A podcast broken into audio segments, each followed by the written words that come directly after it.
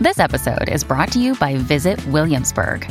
In Williamsburg, Virginia, there's never too much of a good thing. Whether you're a foodie, a golfer, a history buff, a shopaholic, an outdoor enthusiast, or a thrill seeker, you'll find what you came for here and more. So ask yourself, what is it you want? Discover Williamsburg and plan your trip at visitwilliamsburg.com. Another day is here, and you're ready for it. What to wear? Check. Breakfast, lunch, and dinner? Check. Planning for what's next and how to save for it? That's where Bank of America can help. For your financial to-dos, Bank of America has experts ready to help get you closer to your goals. Get started at one of our local financial centers or 24-7 in our mobile banking app. Find a location near you at bankofamerica.com slash talk to us. What would you like the power to do? Mobile banking requires downloading the app and is only available for select devices. Message and data rates may apply. Bank of America and a member FDIC. When you need mealtime inspiration, it's worth shopping Kroger, where you'll find over 30,000 mouthwatering choices that excite your inner foodie. And no matter what tasty choice you make, you'll enjoy our everyday low prices, plus extra ways to save, like digital coupons worth over $600 each week. You can also save up to $1 off per gallon at the pump with fuel points. More savings and more inspiring flavors make shopping Kroger worth it every time. Kroger, fresh for everyone. Fuel restrictions apply.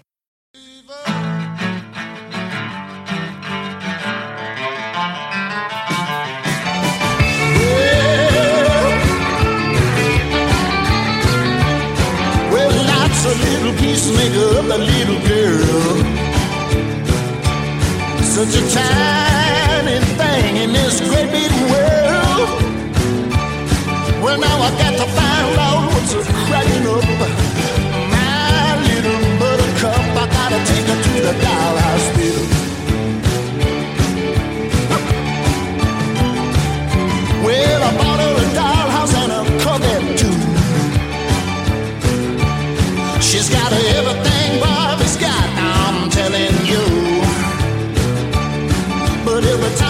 a move just to touch her hair, she said, little boy, she played with teddy bears. I'm gonna take her to the doll hospital. Uh-huh.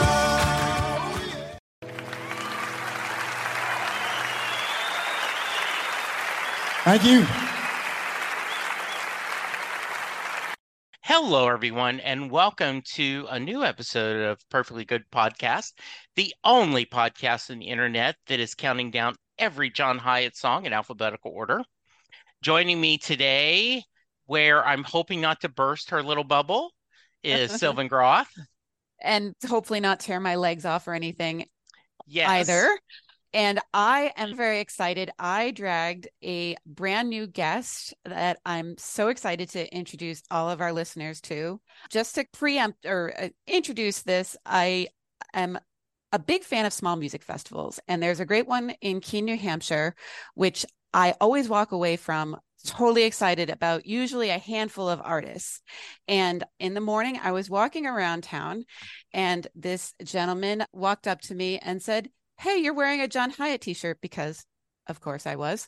And one thing led to another, and it turned into a conversation that I had already starred on my schedule for the Keene Music Fest that I wanted to see this artist. I saw him perform and am already a big fan. I'm really excited that we get to share his music with our listeners. And I really encourage all of you to dig in deep. But beyond that, our special guest has actually worked at a concert for John Hiatt. So we have got a whole checklist of things that Jesse and I have been talking about, wishing that we could catch a songwriter, a musician, someone who's worked backstage. So, excuse me for my enthusiasm, but that's my brand on the podcast. Everybody, including Jesse, welcome, please, JP Goldman, also known as Hallowed Smoke. And are there other band names that we should be aware of, JP? Hello. The only other project I've got going is this band called Porterfield. They're all mostly based in New York. I'll go over there from Boston and we play shows over there. But mostly my solo works under uh, Hollowed Smoke. And yeah, that's me. Hi. Hello. It's good to see you guys. Hello. Good to be a Did I of- scare you when you approached me and said, Hey, hi? No, I, I was definitely taken aback for a second because really, I was just walking. I saw the John Hiatt shirt. What did it say? I have every single John Hiatt album ever, or something. Ask me about it, and I'm just like, and I'm in my head. I'm like, am I gonna, am I gonna have the conversation? I'm like, oh, hey, I like your John Hiatt shirt. And then when you ask me on the podcast, I'm like, oh, okay. I've never really Yes. been on a podcast before, so it was I, fun. I, I tried to warn him when he first said, "Oh, hi." I said, "Y- y- "You don't know the can of worms that you just opened. So if you want to back away slowly, you are welcome to." But yes, Yes, I often talk about that where someone, I, I remember I was at a family and someone said, Hey, so you're a big Doctor Who fan, Uncle Jesse. I've never watched. What do you think? I'm like, okay, are you being polite or are you really wanting to know? So I often feel like, so John Hiatt, like, you want to be, are you being polite? And then I gave, or are you really wanting to know? I can give you the deep dive, correct? Sure, and, and if you approached me with that, I'm not nearly as knowledgeable on John John Hiatt as Sylvan is, but I'm a big fan of music, and I always love learning something new when I can. yeah. So John. if we can dig a little bit into your background first, as John defied genre for a while, and that's one of the things that I really enjoyed about your music too. So could you tell us about how you would define your own style and is it the kind of music you typically listen to or do you go in different directions? Huh. That's a good question. I the great the Grace Note approved version of how I would define my genre, just to put like the buzzwords there, would be on the rock singer songwriter indie spectrum. But how I would define it otherwise, it really depends from song to song. The two songs I have under Hollowed Smoke are very radically different, whereas Blind Faith is a mix between the shoegazy prog rock and Don't Shoulder It is a little bit more of a laid back hip hop style beat, pretty poppy song with a rap feature on it. Yes, Um, I would agree with both of those. And just as a little footnote, Blind Faith is a JP Goldman original, but John Hiatt has his own song called Blind Faith going back to, I think, again, before you were born, probably JP, the early 80s. So you have given us permission to share that with our audience at the end of this episode. And I encourage everybody to listen. And if you want to make a comparison, sure, but let it stand it- on its own as a blind faith that does not need to be related to the blind faith that John wrote. yeah, compare away as you like. Yeah. So, JP, where did you grow up? I'm from Naples, Florida, and I lived there pretty much all my life up till 18 when I moved to uh, Boston to go to Berklee College of Music. And after that, I went through one of those, what the hell am I going to do with my life phases? And I don't know, just ended up getting pretty comfy here. I had other plans to move, they all fell through for various reasons, one including COVID hit when I was looking at Nashville, and I'm like, I'm not going to go south right now. I don't want to go south. I see them all partying over there. no, thank you. so I just ended up chilling here, getting a lot closer to some great people, some great musicians, and everything in Boston. And it's nice. I feel a lot more at home here. Have you always wanted to make music? Did you always know you had that creative bone? I don't think I embraced it until later. Like Okay. if I if I was like a much younger kid and you would ask me what I wanted to do, I might have answered something like, "Oh, marine biologist or astronaut." But the music was always there. People don't get into Berklee School of Music without having figured something out about their talent and working really hard before the age of 18. Yeah. No, absolutely. Like it was really uh, probably around 12 where I really got into my own taste of music because I was playing tuba in middle school band and I, I really liked my band class. And then I had friends, we would go after school to play uh, Guitar Hero at one of the video game cafes near my school. And then one summer, we're just like, why don't we just learn how to play guitar? It's okay. It's awesome. do that. Back then, we were probably these goofy kids who just wanted to play guitar to impress girls or something. But there, I found the bass. I'm like, what is this four string guitar?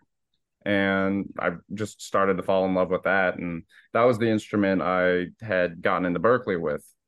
But more recently, just going the songwriting route and wanting to get a little better at that, expand my horizons. I've been taking up more guitar lessons and focusing on that. Just see what I can do. So some kind of basic questions. And again, we are not musicians. So if sure. these are stupid questions, feel free to tell me. That's completely irrelevant, Sylvan. How many chords do you know on guitar? How many chords do I know on the guitar? That's a really hard question to answer. Um, okay, because John famously said he only knew three and taught himself a fourth at some point.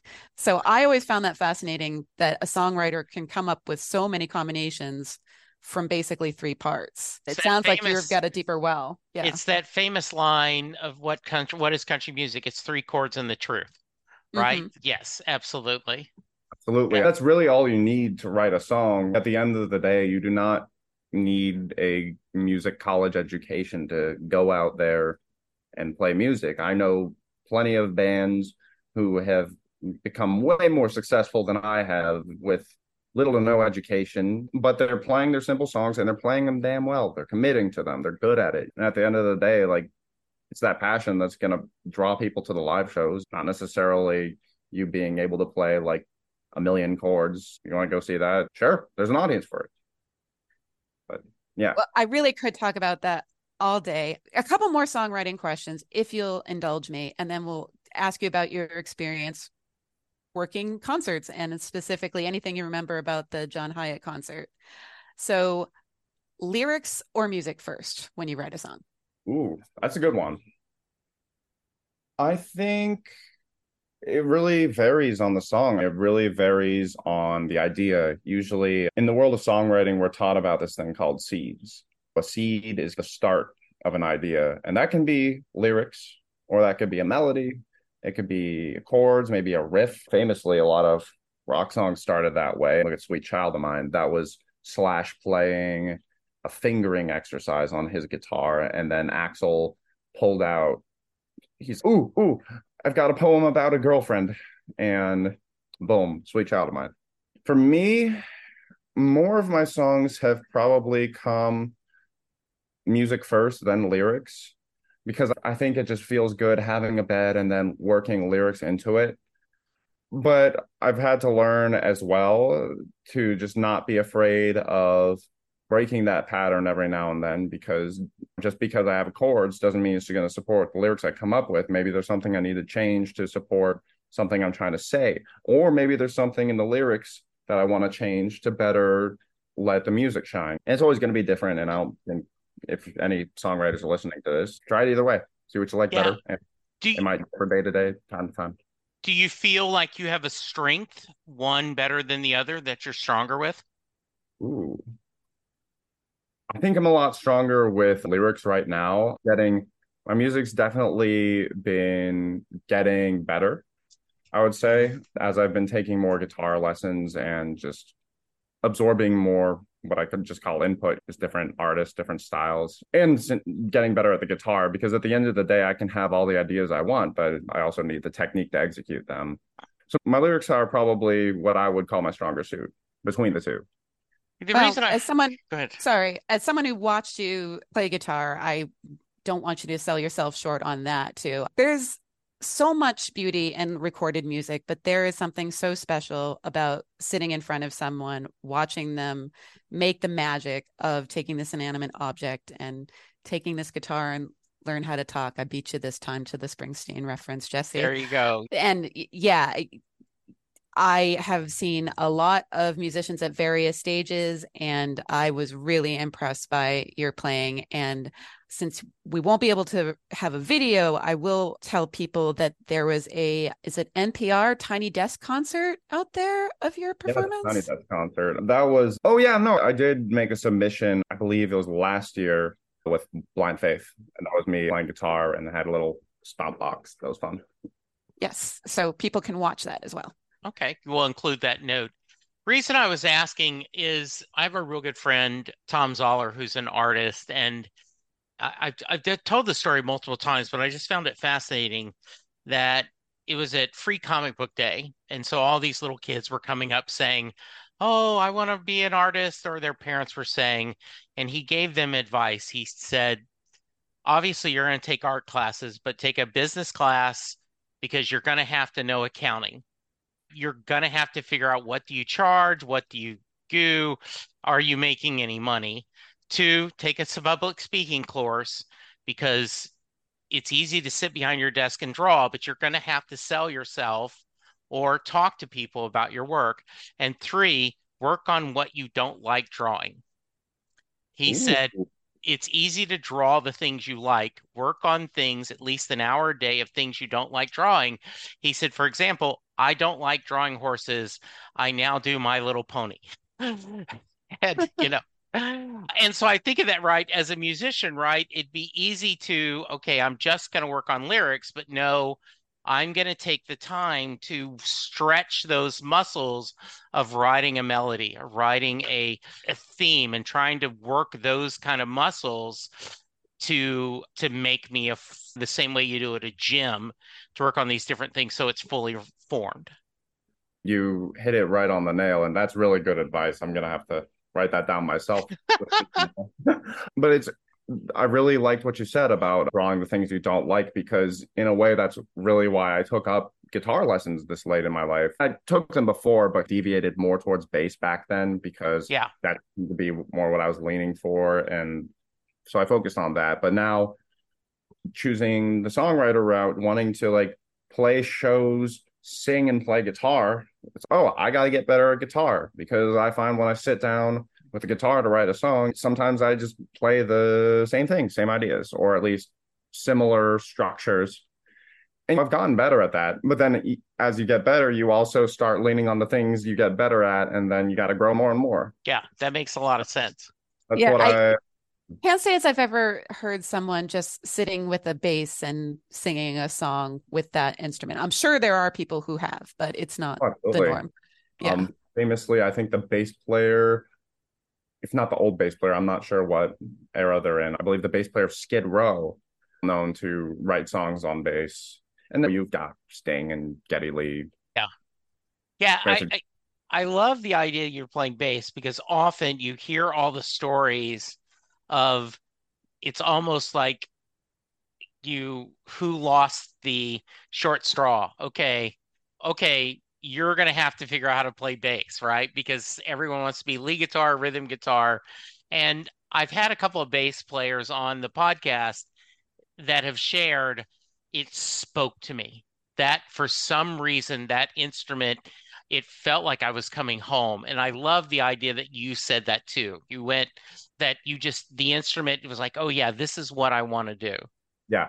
That's yeah, you said it exactly right. That's what the bass did for me. Funny enough, though, when I started on tuba, that was a scenario where no one else wanted to play it because I wanted to play saxophone with all my friends in band, but then there was like seven saxophone players or something, and my band teacher is like, "You you got to play something else. Everyone already chose before you." And because my last name started with a G and all theirs were sooner in the alphabetical order, they got to pick first. So fascinating. Yeah. Playing tuba, but, but then I ended up enjoying that too. That's how I started being able to read bass clef and I got excited about it. I wanted to practice with all my friends and I, I made first chair in the honor band uh, in seventh grade. So that felt good. Like, yeah. and sometimes stuff can happen like that where you don't like it and then you just become good at it. yeah. Hello, Pantheon podcast listeners. Christian Swain here to tell you more about my experience with Raycon earbuds. Our family now has three pairs of Raycon earbuds around the house, and my wife just grabbed a pair of the Headphone Pros to replace some headphones from a company that was double the price. And yes, she loves them. Now, if you haven't pulled the trigger on a pair of Raycons, or even if you have, but you're in the market for another pair because they're just that good, well, now is the time to check them out because they just launched their upgraded model of the best selling everyday earbuds.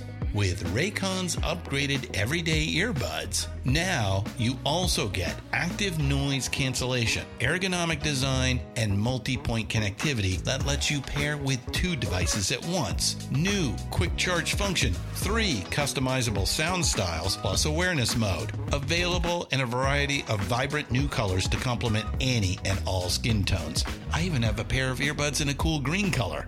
I have tried just about every earbud known to humankind, and these Raycons are fantastic. Seriously, if you've been wanting to check out Raycons, there truly is no better time. You're going to ask yourself why you didn't check them out sooner, and Raycon offers a 30-day happiness guarantee. So, what are you waiting for? Go to buyraycon.com slash Pantheon today to get 20% off your Raycon order, plus free shipping. That's right, you'll get 20% off and free shipping at buyraycon.com slash Pantheon. Buyraycon.com slash Pantheon. So, Sylvan, why don't you share the story of how you found JP and the experience of watching him? And then I'd love to hear him talk from that perspective as well. As I said, I was really excited about the Keene Music Fest. I've been going to that for many years now, and I always come away with an artist that I'm really excited about. It is a all volunteer music fest. I believe it's usually around 30 bands. Before the festival, I do my research. I am such a nerd. I put together a little schedule and uh, sometimes I rate on like a one to 10 scale. Sometimes I just put stars next to the people that I've found their Bandcamp pages or Spotify playlists and so forth and want to listen to. And Hollowed Smoke had a nice big star. And I was walking along the street and JP, I believe, came up to me and said, Oh, are you a John Hiatt fan? And I said, Oh, you have no idea. you better walk away. And I said, Oh, are you here for the music or who are you here for? And he very shyly said that he was a performer and uh, he had introduced himself by his name. So I was like, I, that isn't on my chart. I've done my homework here. There's no JP Goldman. he's, oh, Hello Smoke. I was like, oh, right there, big star. And I, I shared with JP afterward that I do enjoy his recorded music, but the set that he did, which was just him and a guitar, really blew me away. I was so impressed. I could totally see you opening for John Hiatt someday. And I, of course, dragged my friends along because they I was like, you gotta see this guy, clear your calendar. And they were equally impressed. And like it's a public or it's in a public space. So it's not like a nice quiet auditorium where people give your full attention. Uh, there was a little bit of traffic noise. Uh, my friend got a recording on his iPhone, which I shared with JP, which I thought sounded amazing. I think you should do something with that. And then, yeah, uh, because we were talking, he, he said, Oh, yeah, I worked at a John Hiatt concert before. I was like, Okay. Mm, yeah. Feel free to say no. But if you're free on Zoom, we would love to hear about that experience and share your music. So I think now we can kind of transition into the uh, cliche of John always says the hour and a half that he plays music he gets for free. It's all the other stuff that he feels he earns his paycheck for. JP, if you could talk us through if you're working at a venue like City Winery, yeah. What is a, a work day like? When do you show up? What are the kind of things you do? And uh, anything else you want to talk about? Typically, your normal work that day, let's say you're doing one show, you're contracted for one show. You're usually getting there around 2 p.m. And that's your time to set up the stage. You get an advance for the show, you get a stage plot of what's going on. And, what is a know, stage plot? Like a map? So a stage plot like a map, except for of the stage. So it's basically there's a physical representation of a stage, and then it's the artist or artist representative responsibility to tell you who's standing where, what are they playing, what do they need to have whatever they're playing amplified through the sound system. Are they playing guitar with an amp? Does that amp need to keep being mic'd? Does is there an output in the back you take and put in input? So it basically tells you all that and from that information, you select mics, you select music mic stands. Um, and that would and be from the venue's private collection of that equipment, usually? In City Winery's case, they have a very extensive selection of mics and cables. So everything I need is right there. It's grateful. If you're freelancing and it's a case where you're the one who has to bring all the equipment, then that's a different story. Like you might need to rent something from somewhere or call in a couple of favors for some friends or spend a hot budget. And well, typically those engineers get paid a lot more as well for their labor. Yeah. So, anyway, you set up the stage, map everything out, how you see it in your head. And then the artist shows up, and usually you help with the load in, um, all their gear, and then they get themselves comfortable on stage and they'll see what you did. And either they're chill and it's, oh, perfect, great, awesome. Or maybe they're more like, all right, move a couple of things here, there. They might need different orientations and stuff. It just depends on the artist. It depends on how much information they give you and how precise it is. So And you're there active during the sound check, I'm guessing? Ab- Absolutely. Um, active during the sound check. Um, you unless they bring their own engineer, you're the one doing it, which is about, I would say 65, 35, 65%. I'm the engineer, 35. That's um, Again, I, I am a dangerous fan. Okay. I try to tend to gratiate myself with the engineer, especially if it's someone that I know has been touring with John. Nine Year Lofgren, who actually ended up being a producer on one of John's albums, really got to know me by sight and was always very nice, but I could just see in his eyes, it's, oh no, not this lady again. uh, Um, so was there someone with John's entourage that you coordinated with? Do you recall? I believe I believe so. So John's case was a special case for me because that day I was scheduled to work a uh, comedy show. At least that's what I got in advance. And comedy shows are super lax. Like you're showing up maybe like an hour before doors be- and setting up one microphone because those comedians probably aren't even showing up till later. But my um, production director at the time uh, reached out to me saying like, like, hey, is there any chance you could come a bit earlier and also help with the load in for John Hiatt?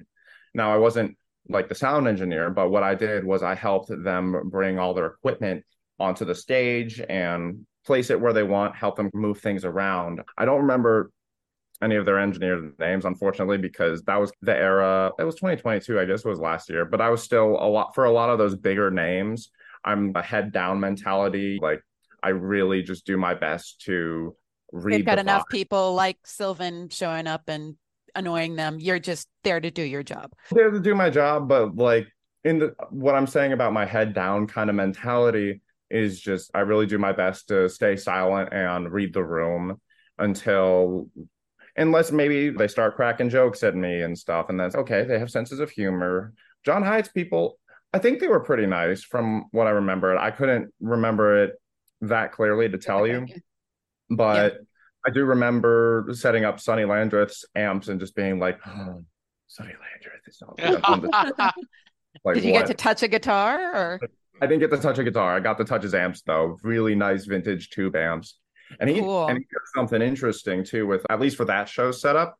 He puts his amps in front of him and facing him. So like a stage monitor, except just for his guitar. And then his engineer's mic. That way it's just he doesn't need to absurdly turn up his amp to get volume. Because usually what happens is you've seen shows before the amps will be behind the artist pointing out to the stage but as another touring soundtrack told me you don't listen to music with your knees so that's why like a lot of guitar players put their amps on chairs but what sonny did is probably the most intuitive thing at least from a musician standpoint from an audience standpoint it might look weird it's like why is this guitar amp angled at his face like but i digress that was fascinating. This is exactly why I was so excited to have you join us. No one else that has been on the podcast could tell us a story like that. Yeah, I, mm-hmm. I love that. I am curious. I want to go back just a little bit. Sure As a songwriter and a musician, how did you get the gig? Because there are people who are really good at making music, but they may not be good at the there's software programmers and there's hardware technicians, right? You're Sure. doing both. How did you get to be good at the hardware and how did that how is what's that origin story? So I'll say it's 50% education, 50% fake it till you make it. A lot of it, but a lot of that 50% where it's fake it till you make it is a big part of it. So I minored in production and engineering at Berklee. That was more studio oriented. But I wanted to have the technical aspects. I had the skills to record or at least demo my own music and kind of be able to communicate better with engineers. So I'm not just like some clueless musician showing up into a studio being like, make it sound good. So then after Berklee, hmm, like I said, I was in my what the hell am I going to do with my life era. Hard. There was definitely some depression I faced, but I had a buddy who he was living with uh, someone and working with them. They had a home studio in their house in their basement, and they also went to shows and did live audio captures. So I started working with them because I'm like, hey man, can you help me? I, I just really need to find something to do. Like I really want to find some work. And, you know, he's like, of course. And he really gave me the confidence to try and find it myself. Now, where I started doing live audio was at there's a venue called Midway Cafe. Shout out to Midway Cafe in Jamaica Plain over here. And I went to a show one night and I got friendly with Dylan over there. He's the door guy, main sound engineer. And I'm just like, yeah, do you need any other engineers? He's absolutely. Now, it wasn't a luxurious gig by any means. There was probably three things, mm, four things in that mixer the kick drum and the three vocal microphones because it was loud. There were loud bands there, really loud rock bands, but really fun bands. Yeah. Um, and I am not familiar with that venue, but Jamaica Plain, it's typically smaller clubs, not like a city winery type size, or was it? Yeah, there's no like major venues like city winery sized or even like Chevalier sized or whatever in Jamaica Plain. It's really midway. There's a record store that does shows in their basements. Yeah, it's pretty like quaint as a yeah. neighborhood. Midway Cafe itself is about like a hundred cap because it's also a bar and a club. They've got room for people. The console over there is like this Dusty Allen and Heath. you could tell it's probably been there since it was open in the 80s. So I did sound there for a while, and I had I ran into a lot of friends through that whose bands were playing there. Not luxurious by any means. I'd get there at seven and end up leaving probably close to three in the morning because I'd also help clean the bar and pick up trash in the bathrooms and stuff. But then one but of my just friends, paying your dues and absorbing. Exactly. You learn a lot even from a job that that doesn't seem like that hard from a sound standpoint. Like you still learn how to talk to people, talk to bands, help them communicate their needs in a very short time period because on a band with four or five oh wow, on a bill with four or five bands, there's not a lot of time to do like a full sound check or anything. So you just have to be like, all right, what do you need? What do you have? Right. Like, let's go. And then you've got the personalities that take forever. But again, you learn how to Oh. Okay. Um, I'm getting him breaking up. Are you hearing just that? a little bit? Yeah, we'll watch oh, it. We may have to, yeah, we may have to turn off our video. That happens sometimes, just because of bandwidth. But okay. we'll play with it for now. Does the engineering feed the creative songwriting, and does the songwriting help? Do they feed off each other? Do you learn? from are they two separate tasks or does one help you relate more as a songwriter as a performer and then as a songwriter performer it helps you when you're working sound for people so it's not so bipolar as yeah. engineering songwriting songwriting engineering for yeah. me the songwriting helps my engineering a lot because being a songwriter myself i recognize certain patterns in song structures. If I have a songwriter on and I don't necessarily know their music at City Winery, yeah. Um, sometimes I can count bars or recognize when something's a chorus and when something's a verse. And if I'm doing lights, maybe I'll change a look just to create a different feeling for the chorus, different feeling for the verse or if it's about to hit a guitar solo, I can I've gained an intuition for that and I'll crank the guitar. So I think that's where the songwriting helps the sound engineering. The sound engineering more than my songwriting, I would say, helps my performance and just my behavior as a performing artist playing at other venues because I now now I have the experience to know what the person behind the desk is going through. And I can tell when they're good at their job, bad at their job, but also just like how to talk to them and how to ask for what I want. in a way that's not just, oh, I, I need it to sound like a little more warm, a little more crisp. Because as an engineer, uh, I listen to artists say that I'm like, I'm in my head. I'm like, I'm just gonna turn knobs until they say it sounds good. mm-hmm. those terms really don't mean anything. They do. If you could look up so many articles about it where it's, oh, if a songwriter's saying like they want something warm, they want they might want like this frequency range boosted or cut. But for me, having to work under pressure, I'm just like, I'm just gonna do things until it doesn't sound good. And if I'm like really desperate, I'll Google it. but yeah, I would again, I would say the sound engineering really helps my performance because I know I, eh, I see things professional artists bring to their shows, like their own power strips, their own cables and spare mics, cables, and everything. Just so it's oh something's going wrong. All right, let's try this. Let's try this. Up. Oh, let's try this. Yeah, that's. No, that that makes a lot of sense. I appreciate that. Yeah. I think I just have one more question. Then, as much as I could probably spend two hours at least talking to you, JP, and we'd love to have you back. Anytime. Um, we should probably get to this song. Yeah. yep. No problem. So, yeah. my last question is Are you paying the bills with the mix of doing the technical stuff and your songwriting, or what does that look like? And what's your goal? That's good. That's a really good question.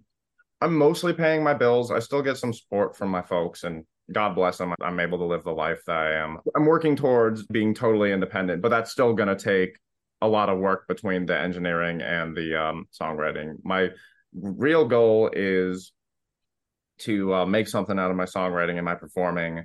I'm also happy that the job that's paying my bills right now is something like as fulfilling as live sound engineering for me because at least at City Winery, I get to work with a lot of great artists that and talk to them and sometimes network. It's I can imagine. Yeah. That sounds like a great place to be. Yeah. yeah and I I've had our share of singer songwriters and it's hard to promote music during a pandemic, right? because the gig is you get you get a few songs together, you self-publish a CD, you go to a gig, you play, you hope enough people buy a CD to get you a tank of gas to go to the next gig, rinse and repeat, right? And I love the idea that you've been able to find a creative way to help, right? To do these things. So that's great. Yeah, like uh, the game yeah. uh, with you're not building the base in your town. So right now my focus is more to get this album out and then get enough of an audience in Boston where I feel comfortable. Maybe now I can take this on the road or at least further okay. out. Anyway. Good. All so right. So Jesse, gonna... when he's ready to tour Dallas, yes, and he yes, pitch up. Ab- absolutely. And uh, at the end of the podcast, we're going to tell how to find your music, how to reach you, and we'll help promote the music. But before that, we've got a song to discuss. So, Sylvan, do you want to give us the basic facts? I would love to give just the facts on our song Doll Hospital. This awesome. is the first song that we have discussed from the album All of a Sudden, which was actually the one album that was out of print for quite a while when albums were physical things that we found. I actually got my first copy of All of a Sudden. It was a radio station's promo copy on vinyl. And it was released in 1982. I did quite a bit of digging today trying to find the exact date. All I can tell is that it was from the beginning of 1982 because I did find a review that was dated June 16th, 1982. It was a co write. The credits are I Wood, which is Isabella Wood, John's second wife. And this is actually the second song that we've uh, talked about that is a co write from her. And disclaimer that we are going to talk about this. Uh, they were songwriters, but they are not the subject of the song. They created a fiction that we're going to be discussing today. It was recorded at Power Station, New York City, with additional recording in London, mm-hmm. part of the uh, production.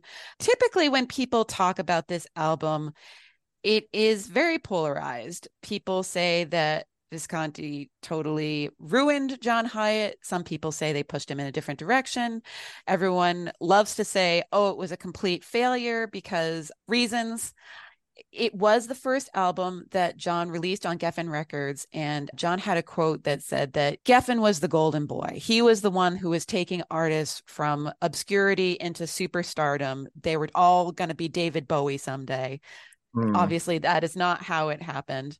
The musicians on this album are John Hiatt on guitar and vocals, Jesse Harms on keyboards and background vocals, which I'm sure we'll get into the keyboards versus the slide guitar on a version that is available online with the Goners backing John. James Rolliston on bass and background vocals, and Daryl Verduzco on drums and background vocals. And as always, I am very sorry if I mispronounce anything, but I am just going on what I can find in print. Because of the title, I wanted to do a little bit of research. I'm not quite sure if there was ever officially a Barbie hospital, but the first car that Baby Barbie had was Austin Healey in 1962. And then the American car that she first had was a Corvette, which we'll hear in the lyrics here. And it wasn't until the 2000s when she got a Ferrari, which we will get to in about five years when we talk about Wreck of the Barbie Ferrari. And I think we all know that right now the Barbie movie is still a very hot topic of conversation. So I'm sure we'll touch on that a little bit. And yeah, I think that covers just the facts. There is, of course, some interesting discussion about the creation of this album in Mike Elliott's book. But since this is an episode where we have a guest and we're running a little bit long, I will say go read Mike Elliott's book, you people. And and I am just the facts. shocked that I was because I am never able to tell Sylvan anything, and she had not known that Ricky Nelson did a version of this song, Doll Hospital. It actually is a release. It was on, he has actually done two or three. I remember ecstatic when he was on some TV show, Ricky Nelson, he says, Yeah, this is a great song by John Hiatt. It hasn't happened yet. And I was like, Did Ricky Nelson just say John Hiatt's name on TV? So, yeah. Uh, yeah, so, and I of course did my searching for cover versions and didn't come up with that. I don't know why. but yeah. thank you. so, yeah. Yeah. So, very nice. All right. We're going to come back. We're going to break down the song. We're going to visit. So, give us just a minute, listen to these ads, and we'll be back.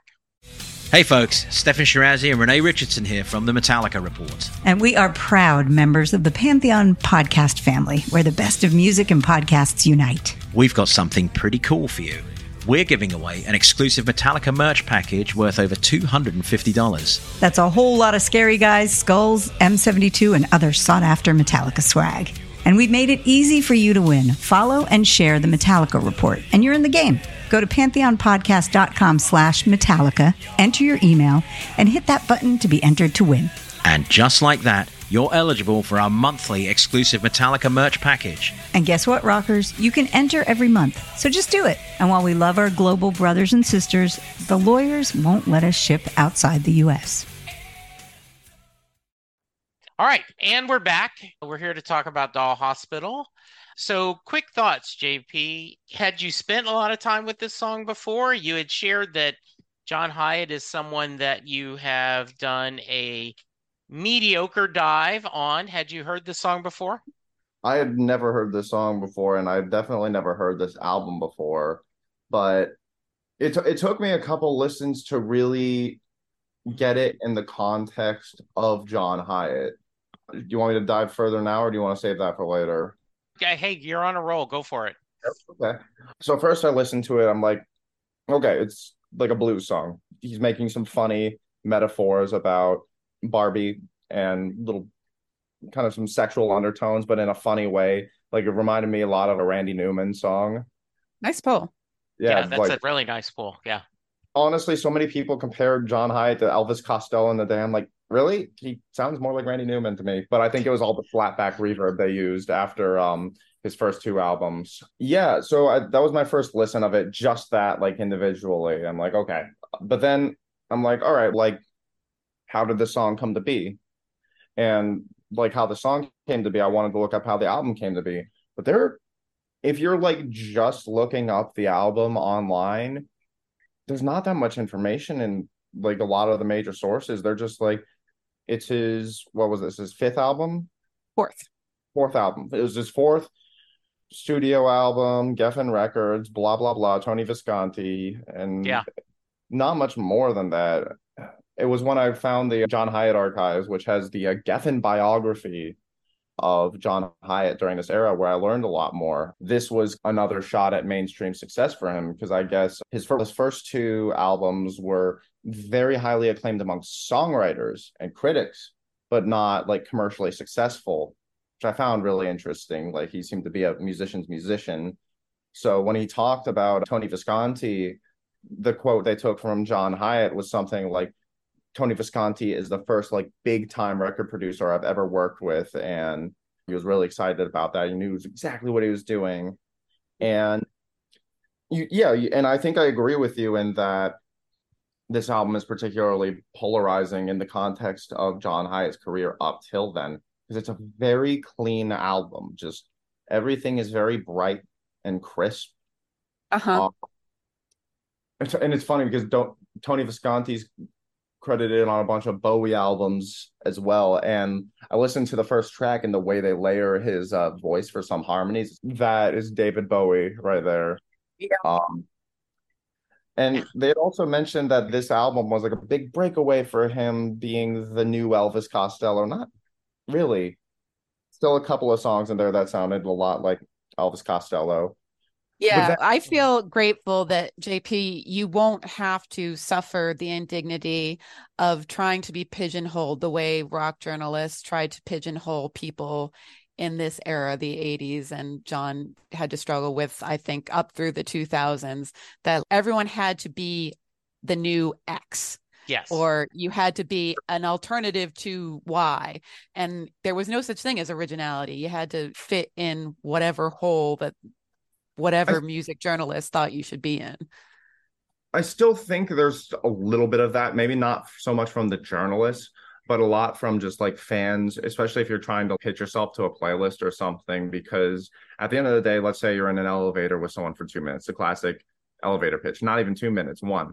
How do you sell yourself? It's, oh, like I, I listen to a lot of The National or Jeff Buckley or something. Like you're just quickly digging for those comparisons. So I think it's natural for people to make those comparisons when they're listening to something new, and, and maybe they won't come up with them, but that's what that's just what the mind does. It has a funny way of comparing. So I don't think I appreciate you saying that, but I think also like we have not seen the era end of the era of comparison. But yeah, John Hiatt faced a lot of that from what I could tell. Like everyone was trying to compare him to Elvis Costello, which I think is dumb, but I get it. Yeah, I love you for saying that. I really Thank do. you. Yeah, and I agree. There, there's a difference between being the new person and having a a elevator pitch that can explain. Okay, to get your mindset. I, I think back of Bruce in an interview once said, "I was the new Dylan. I was the new Dylan." Dylan was only 33 at the time. Why did we need a new Dylan? I mean, Right. uh, and it's so it is right the idea that doing that. Sylvan, how about you? Quick thoughts on the song? Um, it, it, it's so funny thinking of it in terms of an era to me because I feel that they were really going for a kind of throwback feeling, which is funny now, 40 years ahead, thinking that they were maybe trying to make a sound 20, 30 years before the time. And Hmm. that it, it all just comes back around this kind of cycle of, I want to call it a rockabilly. Maybe there's a different kind of genre, but yeah, I, I and I can't wait to get into the lyrics because they are very fun. I remember when I finally got my hands on all of a sudden this song like just it really struck me and it it's I was thinking as we were getting ready to discuss and of course I'm going to have to rate is this a novelty song or is it something else? I am not sure because it would be easy, I think, to call it that, but I think it's something better than what the label novelty song usually implies. Yeah, I, I well said, and I'm looking forward to going through the lyrics at all as well. I remember um, in JP just to catch up summary, my wife, I started dating Linda in 1980, and she is the one who introduced me to John Hiatt because of a good friend of hers. And so I remember buying this new for her, right? And I didn't click, this did not click to me. It wasn't until Riding with the King was the first John Hiatt album that kind of, oh, I get why people like this. I like this album. Though I do remember loving Doll Hospital. I, I just love everything about the song and and as i was studying it today and I, am looking forward to going to the lyrics is there a dark undertone in this that could be about uh, domestic abuse versus just and not the fun sid and toy story having fun with his toys but uh. something a little bit deeper yeah let's get into the lyrics sylvan you want to start us off i would be happy to Lots of little pieces make up a little girl, such a tiny thing in this great big world. Now I've got to find out what's cracking up my little buttercup. I got to take her to the doll hospital. As you were saying, Jesse, is it a dark undertone? Is there irony? How much of this is metaphor? How much of it is uh, a cute nickname for your lover? And what's going on that she needs to get some work done. Yeah. Hmm. Yeah. JP, any thoughts? So I don't know that much about John Hiatt and Isabella Woods' relationship at this time. But what I do know about how this song came to be was, and, and apparently, I like you said, there was another co-write with Isabella Wood I don't know how much of the lyric writing Isabella Wood did. I think the way John puts it is that Isabella gave her the him the idea of the name of the song, but the way he talks about it is in a direct quote from the Geffen biography. He says he wrote the song in 20 minutes. It's hard to imagine that she was really inserting a lot in those 20 I don't know yeah, if exactly. there was yeah. like some ab- yeah. abuse undertones or if this was just supposed to be some silly, cute song he's writing for his wife just oh you want to write something about a doll hospital yours oh my doll's broken but also i'm sexually satisfying the doll it's it's funny it's like i can't tell whether he's like trying to be like sexy in the song or if it's like kind of randy newman silly where it's like the, the sexual undertones are definitely there but like in a very silly and ironic way. Yeah now i've got to find out what's cracking up my little buttercup. Cracking up as in joking laughing what it a lot of little pieces make up this little girl. And is what are things upsetting or worrying her? Or you can go to a darker end where is she being hurt is there mm-hmm. something and then with the doll hospital right you reinforce it could be both i'm going to go to the second verse and then we'll talk some more hopefully i got the verse i bought her a dollhouse and a corvette too she got everything barbie got i'm telling you but every time I make a move just to touch her hair, she says little boys should play with teddy bears. I'm going to take her to the doll hospital. Mm-hmm. That is a dark lyric. Yeah, that is that that's a little uh, Yeah, because little boys should play with their teddy bears and then I'm going to take her to the doll hospital. Whether you mean it or not, it's cause and effect. I wanted to touch her hair. No, you should not play with your dolls now I'm going to take her to the doll hospital.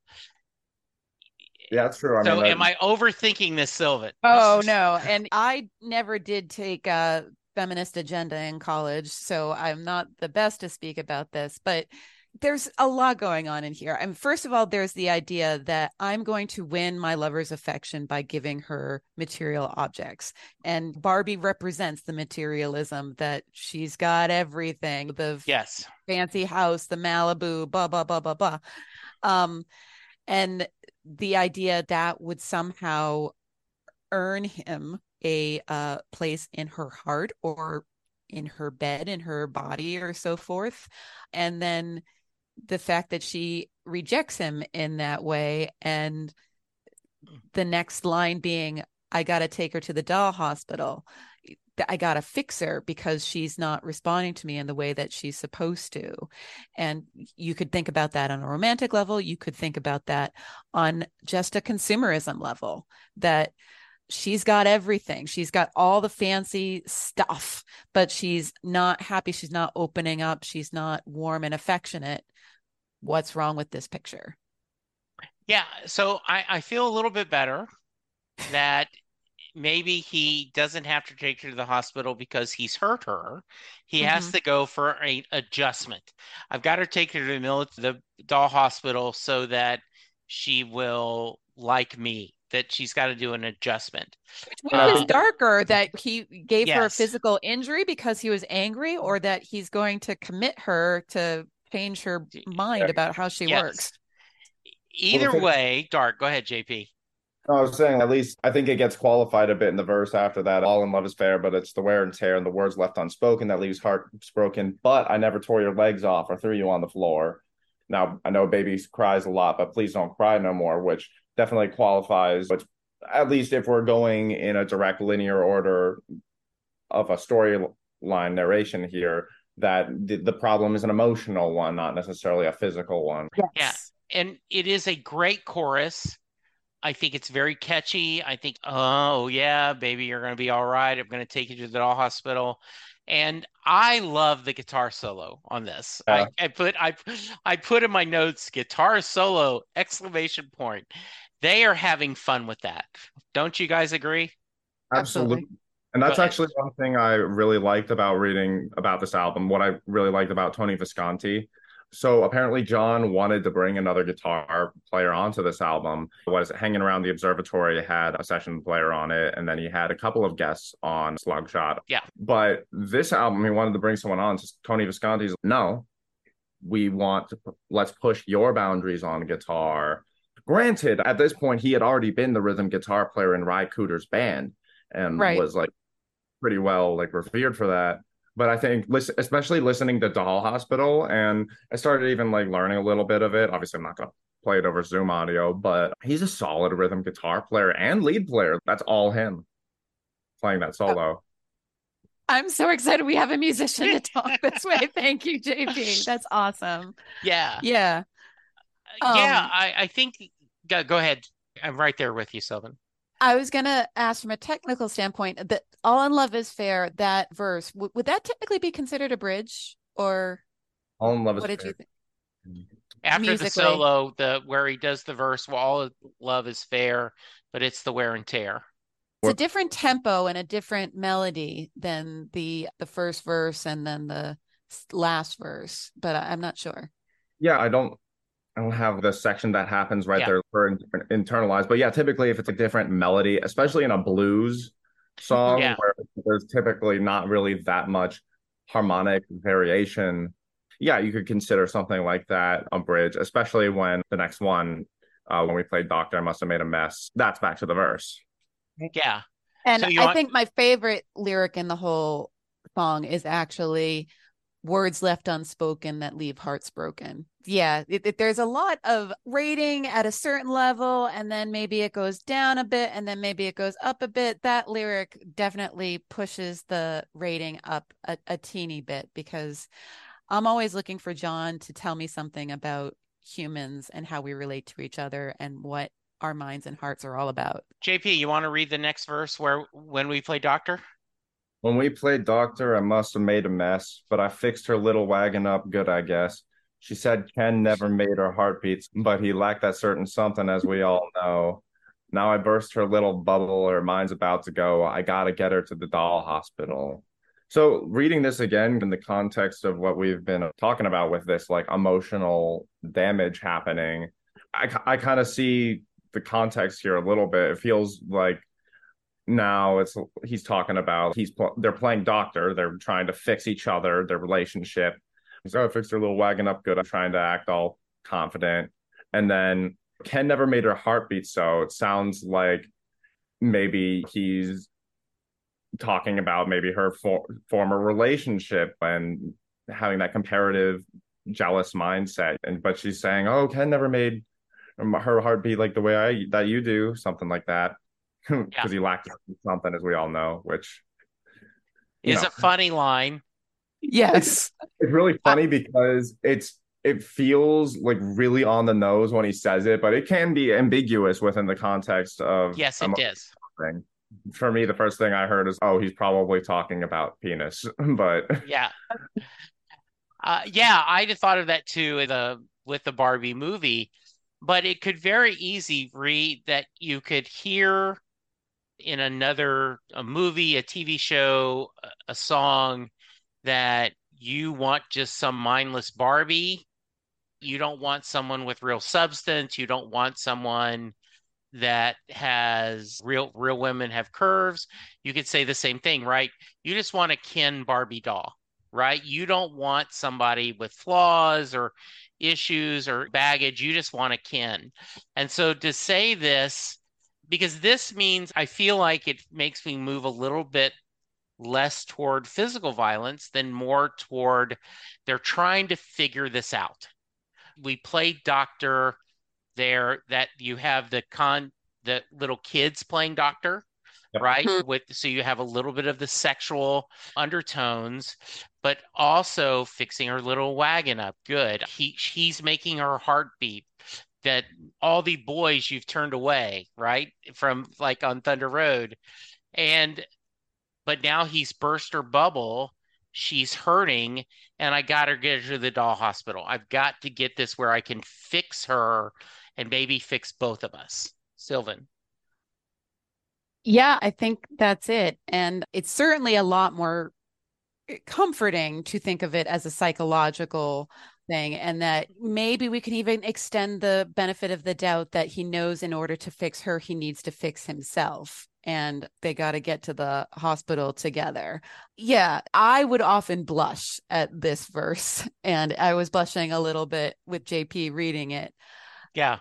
But much as our society tries to avoid thinking of it that way, it, it is all tied together. Our status, our sexual beings, our relationships, and so forth. And, you know, if things aren't working, if it's not making your heart beat, then there's probably a larger problem and you do have to address it. Yeah. So I absolutely. Yeah. We close it off with baby, you'll be all right. I'm going to take you to the doll hospital tonight. Uh, oh, yeah, baby, you look a fright. I'm going to take you to the doll hospital, which is a nice little twist at the end. I think we go back to your question. Is this a funny little catch song? That's the wreck of the Barbie Fitzgerald Ferrari is several albums coming, but I'm taking you to the doll hospital, right? You could see the Barbies and the G.I. Joes and having little fun with this, right? yeah, is it just a funny song or is it something a little bit more than that? And as John himself would say, it's all about what you hear.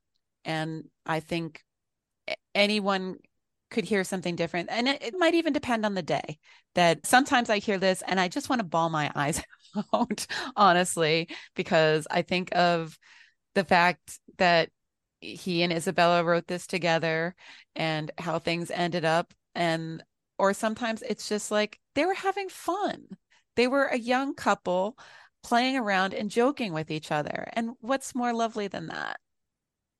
Yeah, I think like even as dark as the lyrical content is taken out of context of the song, I feel if this is any degree autobiographical of a song for John Hiatt and Isabella's relationship at the time, I feel like if I was looking at this from the outside, this could be speculation.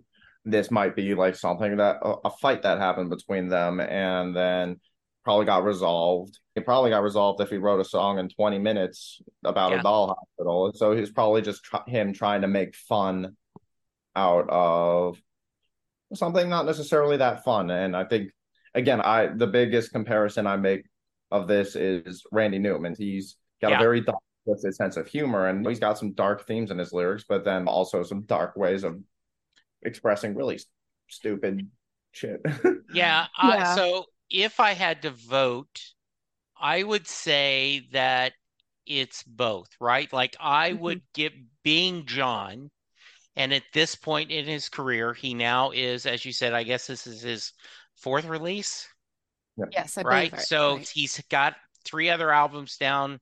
He's had hours of playing music and writing. And so I, I think as he works on his craft, right, I it can be both.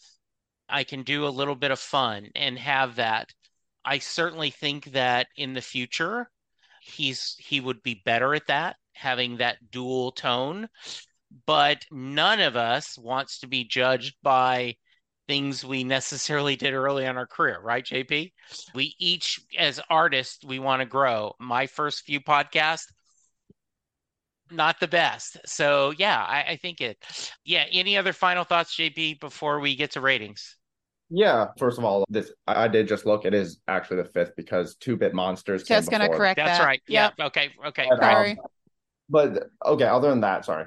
Again, I think it took me a couple of listens to really get the song outside of the lyrical analysis because first I listened to it just by itself, but then I listened to it more in the context of the album. This is a song that is in his wheelhouse. Like when I look at the music that John Hiatt really loves writing, even just looking at his first album and his last, the most recent album with Jerry Douglas side by side, they're both loose blues albums. He loves that blues feel. He loves that kind of honky tonk, high energy honky tonk. Like even Sylvan, you sent that live video in one of your posts of him playing with the Goners with Sonny Landreth. It's like he was having so much fun playing that on stage.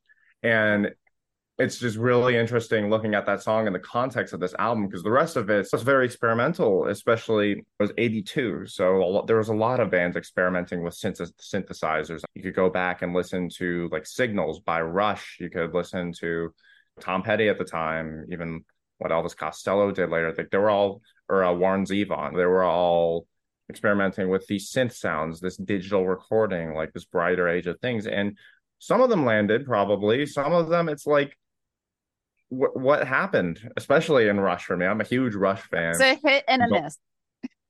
like hit and miss. And I think there's some hits on this album. I think there's some songs where it sounds like he's trying too hard to get with the times, him and Visconti both. But this song feels more like fun. Like he's loving every bit of this, you know, from the rhythm he's playing to the solo to just the whole hoochie coochie rockabilly feel. I don't need the bright upright piano on it with the slapback reverb. That might not have been necessary for this. Especially, I'm very biased hearing it with Sonny Landreth on it. I love Sonny Landreth, but that's my final th- thought for the song. That feels more like a John Hiatt song in the context of what that album is.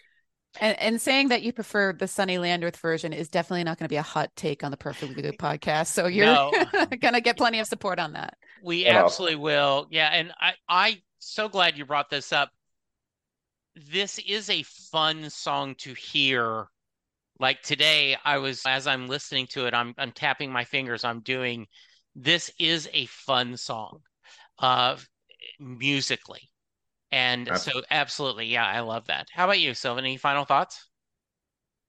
I think I have said all I have to say about Doll Hospital. Is it all right if I review our rating scale for our guest, Jesse? Absolutely, please. Okay. Just so you know, JP, our goal as we go through the entire John Hiatt catalog is to have some that are one star and some that are five. It has to work that way. We are rating on a John Hiatt scale, not a scale if we're comparing every song that was ever written or ever produced. So, a one star song is it's good because it's Hiatt, but maybe every once in a while you skip it. A two star song is a good, solid song, but maybe not when you compare it to others.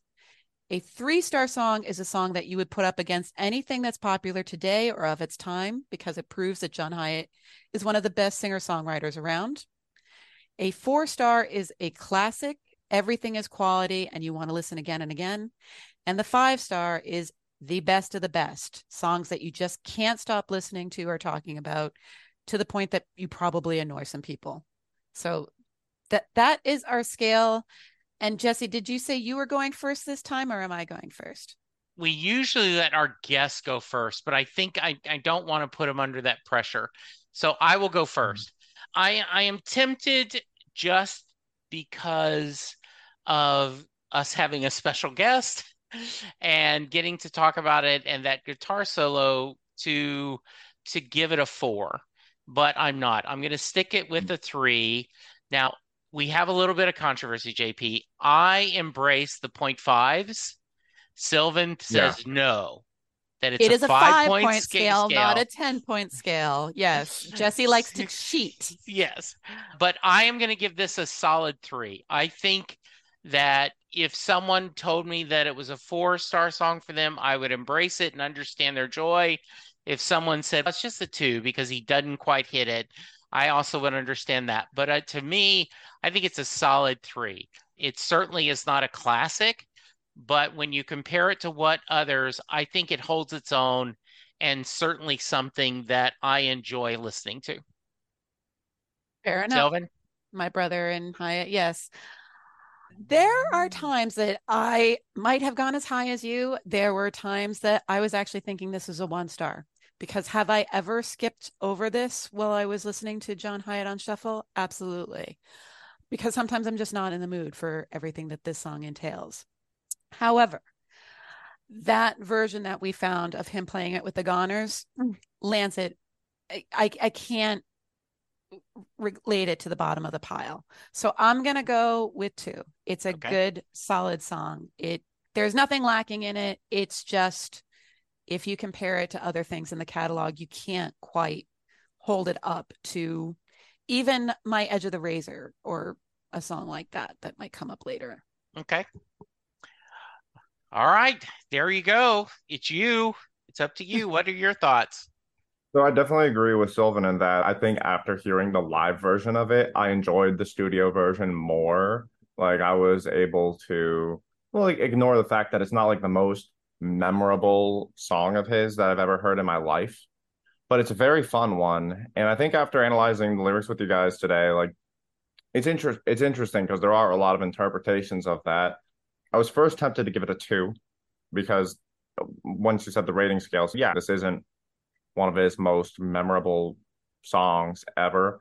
But I'm to give it a three because I think if anyone does find this song somehow and looks just at different elements of it, I think there's so there's so much to take from it. Even the most simple sounding songs can give you so much information as a hiring musician or songwriter.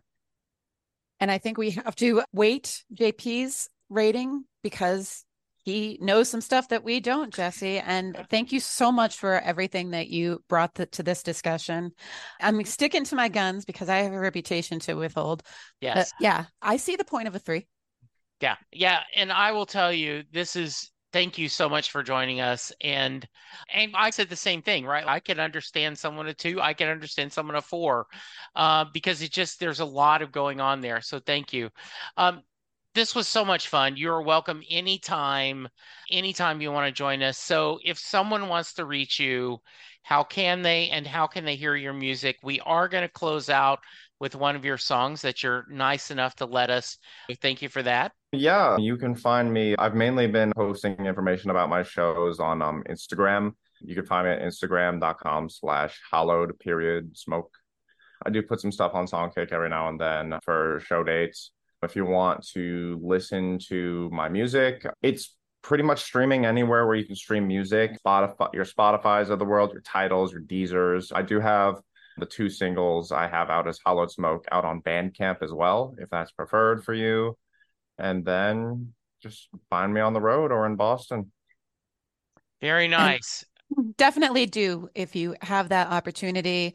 I saw him in Keene, New Hampshire, and I am definitely anytime you've got a show within. I, am going to even go. I'm going to give you my John Hiatt radius, JP.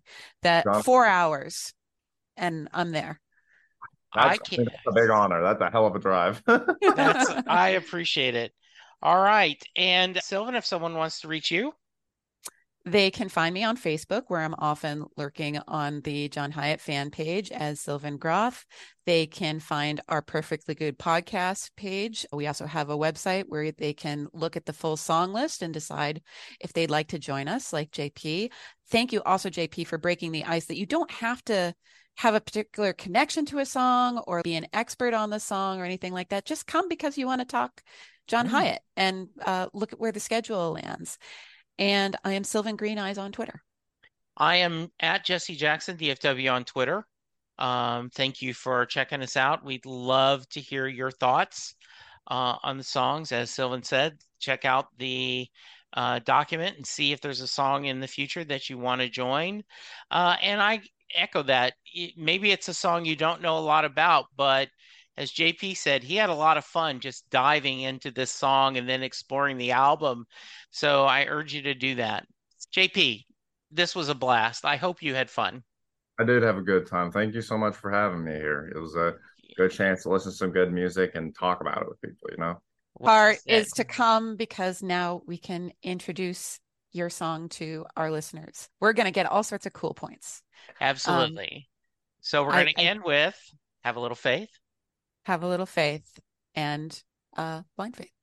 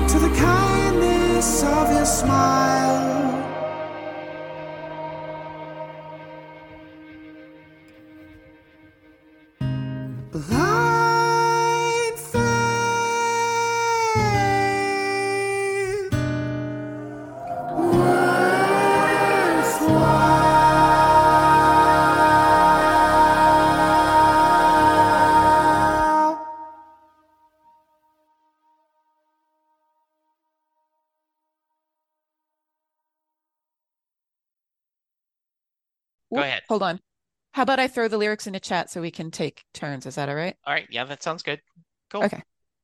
Sure, let me grab that. I know I have a tab open. Sorry. That's all right. We'll see if this actually ends up in there. Yeah. JV gets to see how the sausage is made. Yes. Oh. Great. Uh, I did check the website that we grabbed them from that I'm not seeing any errors. So sometimes that comes up too. Okay. Yeah. My my rule of thumb for lyrics is just don't get the don't get the first thing on Google, which is like the Google transcription of it. I just have a feeling it's done by an AI because I've just seen Yeah. mistakes famous songs and it looks really dumb when you're reading that at a gig. Yeah. All right. Absolutely. I- copying. Oh, your message is too long. Oh, for heaven's sakes. Sorry, guys. No, it's okay. I've got a. Yeah. I mean, if you're worried about me, I got a tab open over here as well. Okay. Yeah. Then if you've got it, then I, I guess we're all set. Never All mind. right. And if I have it wrong, you'll correct me as you always do. I know. It's NFL draft season, and that means it's time to start thinking about fantasy football. FantasyPoints.com features industry leading experts and prognosticators using proprietary hand charted data to help you score more fantasy points. FantasyPoints.com is the place to go for whatever kind of fantasy football you play. Whether you play fantasy football, daily fantasy sports, or do a little bit of everything, Fantasy Points has the meticulously researched content to guide you to victory.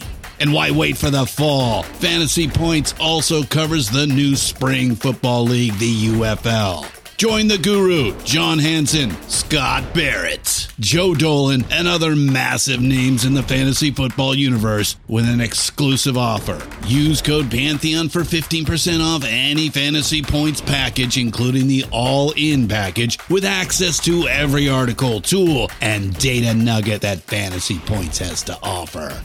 That's fantasypoints.com and code Pantheon for 15% off at Fantasy Points. Fantasypoints.com, code Pantheon. Score more fantasy points.